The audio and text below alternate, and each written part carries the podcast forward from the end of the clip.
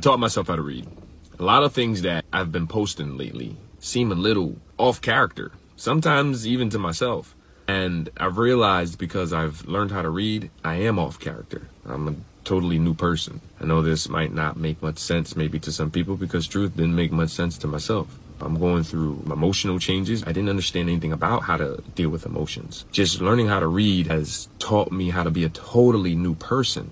Quite frankly, I don't know who that person is because I'm developing him. Yeah, that's power reading. Short Cast Club